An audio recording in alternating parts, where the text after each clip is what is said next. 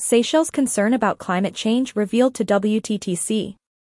We are being affected by a phenomenon that we are not responsible for. We've done our bit and our share to protect the environment not only for Seychelles but also for the world.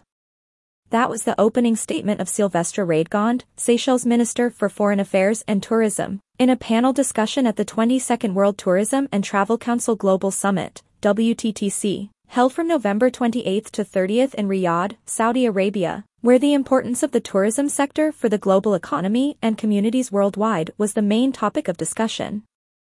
During one of the strategic sessions with subtheme Enhancing Our Resilience, the Seychelles tourism minister seized the opportunity to highlight the lessons learned from past natural disasters and the different steps taken by the government of Seychelles to prepare for the long-term impact of climate change.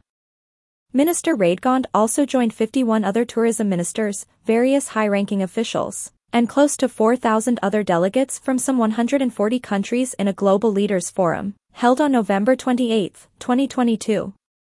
The aim of the forum was to discuss and align efforts to support the sector's recovery as well as address the challenges the future poses, to ensure a safer, resilient, inclusive, and sustainable tourism sector.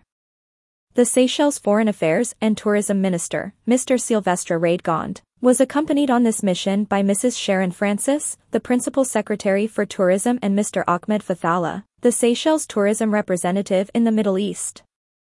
The World Travel and Tourism Council Global Summit is the most influential travel and tourism event on the global tourism calendar, and this year it was attended by prominent figures such as the Secretary General of UNWTO, Mr. Pololikashvili, Lady Theresa May, Mr. Ban Ki-moon, tourism ministers, CEOs of global tourism brands and other high-ranking delegates.